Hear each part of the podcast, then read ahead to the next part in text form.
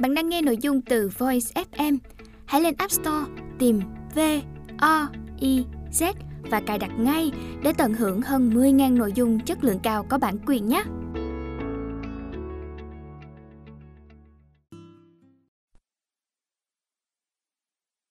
Bạn đang nghe sách nói tại VOIZ. Mời các bạn lắng nghe quyển sách Anh là ai? Tôi là ai? Tác giả Carl Gustav Jung, dịch giả Trần Khánh Ly, nhà phát hành Bách Việt, giọng đọc Thủy Blue. Một người chỉ trở nên mạnh mẽ và sáng suốt khi đã thực sự nhận biết và thấu hiểu tất cả những cái xấu, cái ác trong mình, những nỗi đau khổ và bất hạnh của mình, chấp nhận chúng và lôi chúng ra ánh sáng, chứ không phải tự du mình bằng những lời hô hào suông hay bằng việc tìm đến trú ngụ trong những trò tiêu khiển, giải trí. Mọi sự chuyến mình trong một nơi trốn nào đó đều không có tác dụng. Mọi sự vỗ về đều bất khả trước cái xấu, cái ác của con người. Bằng ý chí dám đối diện với bóng tối trong mình, con người dần trở nên hùng mạnh hơn. Người ta chỉ có thể đẩy lùi bóng tối tầm cảm bằng ánh sáng của trí huệ, bằng lý trí sáng suốt và hướng đến điều cao thượng. Chúng tôi sẽ cùng bạn đi con đường gian nan này. Chào mừng bạn đến với tủ sách tâm lý trị liệu của iBooks. Anh là ai? Tôi là ai? iBooks Copyright. Anh là ai? Tôi là ai? Bản quyền tiếng Việt iBooks, một nhãn sách của Bách Việt Books. Psychological Times. Author Carl Gustav Jung. All rights reserved. iBooks giữ bản quyền tiếng Việt của cuốn sách này trên phạm vi toàn thế giới, nghiêm cấm sao chép dưới mọi hình thức nếu không được sự đồng ý của iBooks. Liên hệ các vấn đề chung tại địa chỉ info a còng bách việt books chấm com chấm vn. Liên hệ bản thảo xuất bản tại địa chỉ i books a còng bách việt books chấm com chấm vn. Liên hệ về phát hành, kinh doanh tại địa chỉ sales a còng bách việt books chấm com chấm vn. Carl Gustav Jung, bản dịch của Trần Khánh Ly, một dịch giả của u pê ét i. Anh là ai? Tôi là ai? Psychological Types. Hiểu những mô hình tâm lý này, bạn sẽ thấu suốt bất kỳ ai, hiểu mình hơn bao giờ hết nhờ những nền tảng bí mật của nhân cách. Tri thức kinh điển giúp bạn nhận diện toàn bộ xã hội. Tái bản lần một. Mục lục chương một, mẫu người hướng ngoại, trang mười chín. Khám phá kiểu ý thức điển hình của mẫu người hướng ngoại, trang hai mươi mốt. Trang hai mươi tư, người hướng ngoại đưa ra quyết định và hành động dựa trên dữ kiện khách quan. Trang hai mươi bảy, nỗ lực thích ứng của người hướng ngoại. Trang hai mươi chín, người hướng ngoại có khuynh hướng coi nhẹ thân thể mình. Trang ba mươi hai, rối loạn thần kinh ở người hướng ngoại. Khám phá kiểu vô thức điển hình của mẫu người hướng ngoại, trang ba mươi bảy. Trang ba mươi chín, tính vị kỷ của người hướng ngoại. Trang bốn mươi hai, sự hủy diệt của những yếu tố vô thức bị dồn nén. Trang bốn mươi sáu, quá trình cân bằng tinh thần. Đặc trưng tâm lý cơ bản trong thái độ hướng ngoại và các mẫu người hướng ngoại chính, trang năm mươi mốt. Trang năm mươi mốt, một. Tư duy hướng ngoại, Extroverted Thinking. Trang sáu mươi lăm, mẫu người tư duy hướng ngoại, Extroverted Thinking Type. Trang tám mươi tám, hai. Cảm xúc hướng ngoại, Extroverted Feeling. Trang chín mươi ba, mẫu người cảm xúc hướng ngoại, Extroverted Feeling Type. Trang một trăm lẻ tám, ba. Cảm giác hướng ngoại, Extroverted Sensation. Trang một trăm mười hai, mẫu người cảm giác hướng ngoại, Extroverted Sensation Type. Trang một trăm hai mươi mốt, bốn. Trực giác hướng ngoại, Extroverted Intuition. Trang một trăm hai mươi bảy, mẫu người trực giác hướng ngoại, Extroverted Intuitive Type. Chương hai, mẫu người hướng nội, trang một trăm bốn mươi mốt. Khám phá kiểu ý thức điển hình của mẫu người hướng nội, trang một trăm bốn mươi ba. Trang một trăm bốn mươi bốn, cách người hướng nội tiếp nhận các kích thích giác quan bên ngoài, Trang một trăm năm mươi, thái độ hướng nội thường bị chi phối bởi cấu trúc tâm lý. Khám phá kiểu vô thức điển hình của mẫu người hướng nội, trang một trăm năm mươi sáu. Trang một trăm năm mươi bảy, ham muốn chiếm ưu thế của người hướng nội. Trang một trăm năm mươi chín, ảo tưởng sức mạnh kèm theo nỗi sợ của các đối tượng khách quan. Đặc trưng tâm lý cơ bản trong thái độ hướng nội và các mẫu người hướng nội chính, trang một trăm sáu mươi ba. Trang một trăm sáu mươi ba, một. Tư duy hướng nội, Introverted Thinking. Trang một trăm bảy mươi ba, mẫu người tư duy hướng nội, Introverted Thinking Type. Trang một trăm tám mươi ba, hai. Cảm xúc hướng nội, Introverted Feeling. Trang một trăm tám mươi tám, mẫu người cảm xúc hướng nội, Introverted Feeling Type. Trang hai trăm, ba. Cảm giác hướng nội, Introverted Sensation. Trang hai trăm lẻ năm, mẫu người cảm giác hướng nội, Introverted Sensation Type. Trang hai trăm mười ba, bốn. Trực giác hướng nội, Introverted Intuition. Trang hai trăm hai mươi, mẫu người trực giác hướng nội, Introverted Intuitive Type. Dẫn nhập các mẫu hình tâm lý. Trong các trang sau đây, tôi sẽ mô tả tổng quát các mẫu hình tâm lý và hai dạng người tôi quan tâm, trước hết là người hướng nội, Introverted, và người hướng ngoại, Extraverted.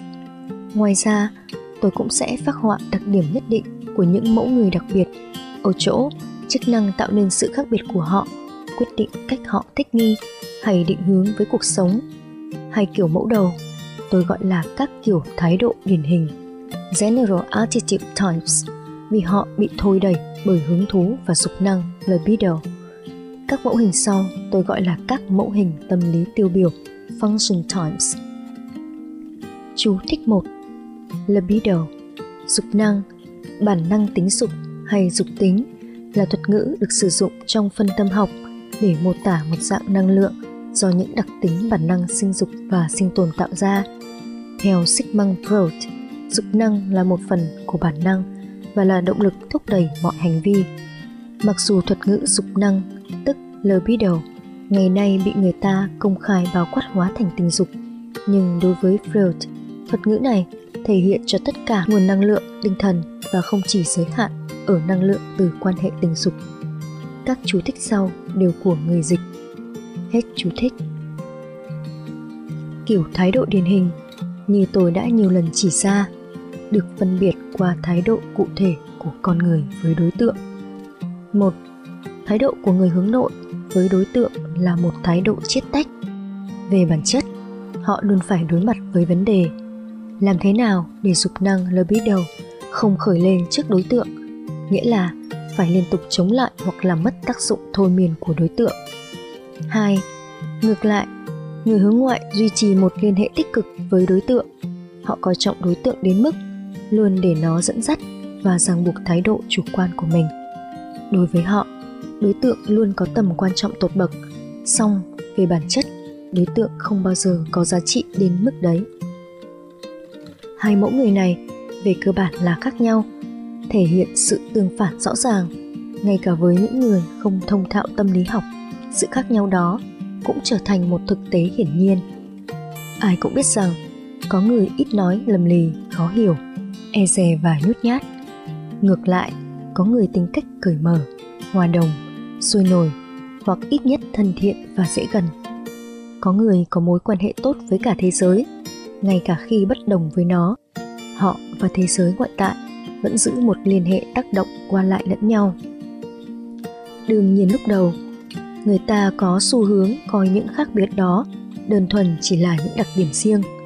Nhưng mọi người sẽ sớm phát hiện ra rằng sự tương phản sâu rộng như thế không đơn thuần chỉ là trường hợp của vài cá nhân đơn lẻ. Đó là những mẫu hình thái độ điển hình, có tầm phổ quát hơn nhiều so với một trải nghiệm tâm lý hạn hẹp.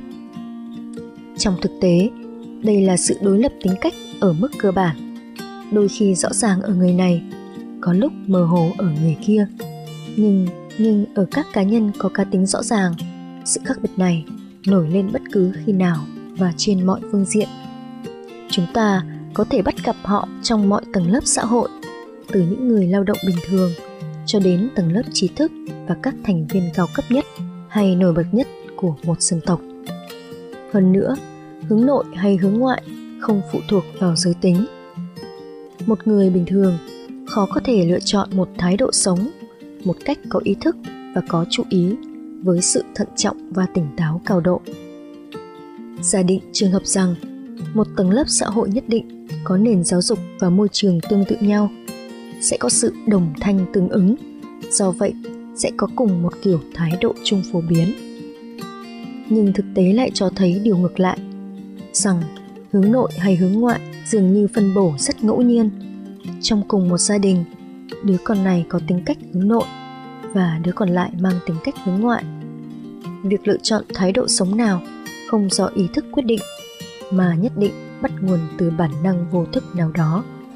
Sự tương phản giữa các mẫu hình tính cách với tư cách một hiện tượng tâm lý phổ quát. Do đó, kiểu gì cũng có một đặc điểm sinh học báo trước, biological precursor, mối liên hệ giữa chủ thể và khách thể hay đối tượng, xét về mặt sinh học, luôn là mối quan hệ thích nghi, bởi trong đó bao hàm tác động, điều chỉnh lẫn nhau từ hai phía. Những điều chỉnh này tạo nên sự thích ứng.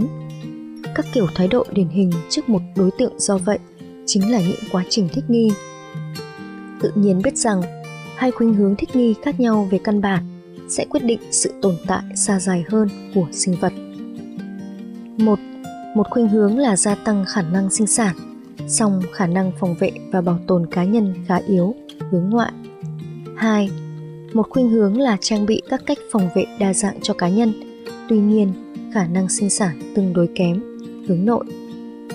Sự tương phản sinh học này không chỉ đơn thuần tương ứng với hai kiểu mẫu thích nghi về tâm lý, hướng ngoại và hướng nội, mà còn là nền tảng chung phổ biến của chúng.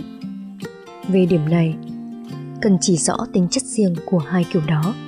Một, khuynh hướng của người hướng ngoại là liên tục thôi thúc bản thân tỏa phát và tiêu pha nguồn năng lực nội tại, đồng thời lan truyền chính mình theo mọi cách. Hai, khuynh hướng của người hướng nội là bảo vệ mình khỏi các đòi hỏi từ đối tượng bên ngoài, hòng bảo trì năng lượng của bản thân, từ đó củng cố vị trí an toàn và bất khả xâm phạm cho mình. Trực giác của Blake đã đúng khi mô tả hai dạng người này, một bên là sinh sôi và một đằng là phá hủy. Chú thích hai. William Blake, sinh năm một nghìn bảy trăm năm mươi bảy, mất năm một nghìn tám trăm hai mươi bảy, là một nhà thơ, họa sĩ người Anh. Những người đương thời coi ông là điên vì những quan điểm khác biệt của mình. Song các nhà phê bình sau này đánh giá cao về tính biểu cảm và sáng tạo của ông, nổi tiếng với tác phẩm The Marriage of Heaven and Hell. Hết chú thích. Thực tế, ví dụ sinh học phổ biến cho thấy cả hai kiểu người này đều là mẫu hình phổ biến và đều thành công. Điều này cũng đúng với các kiểu thái độ điển hình. Một bên thành công nhờ các mối quan hệ đa dạng, hướng ngoại, một bên lại gặt hái thành quả thông qua độc quyền, hướng nội. Thực tế là, trong những năm đầu đời, trẻ em thường thể hiện một thái độ điển hình không thể nhầm lẫn.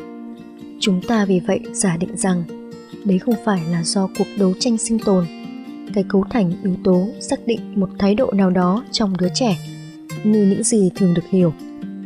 Có ý kiến cho rằng, ngay cả trẻ sơ sinh còn đang ẵm ngửa, đã có sẵn một khả năng thích nghi tâm lý vô thức, vì tính cách đặc biệt của người mẹ ở chừng mực nào đó, ảnh hưởng và dẫn đến các phản ứng cụ thể trong đứa trẻ.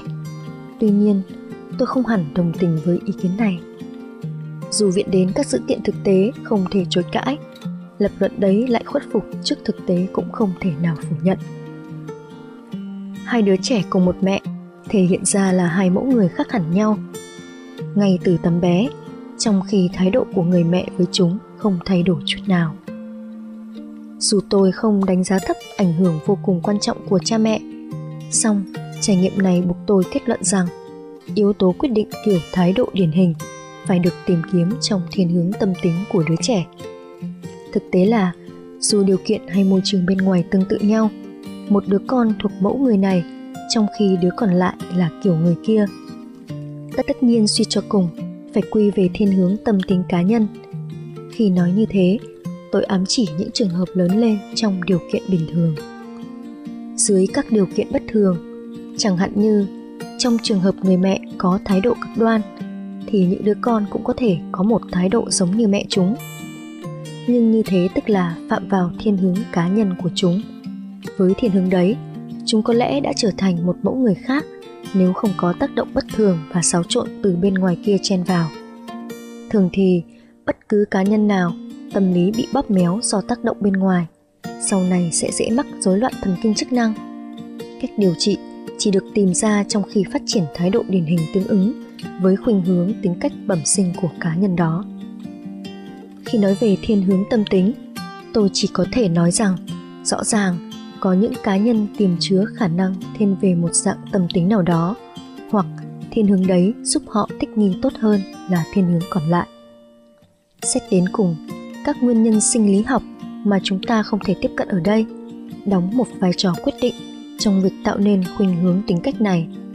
Từ góc độ trải nghiệm của mình, tôi cho rằng việc khuynh hướng nhân cách bị lẫn lộn sẽ rất có hại cho sức khỏe, tâm sinh lý của cá nhân và thường dẫn đến tình trạng suy nhược cấp tính. Bạn đang nghe nội dung từ Voice ép em.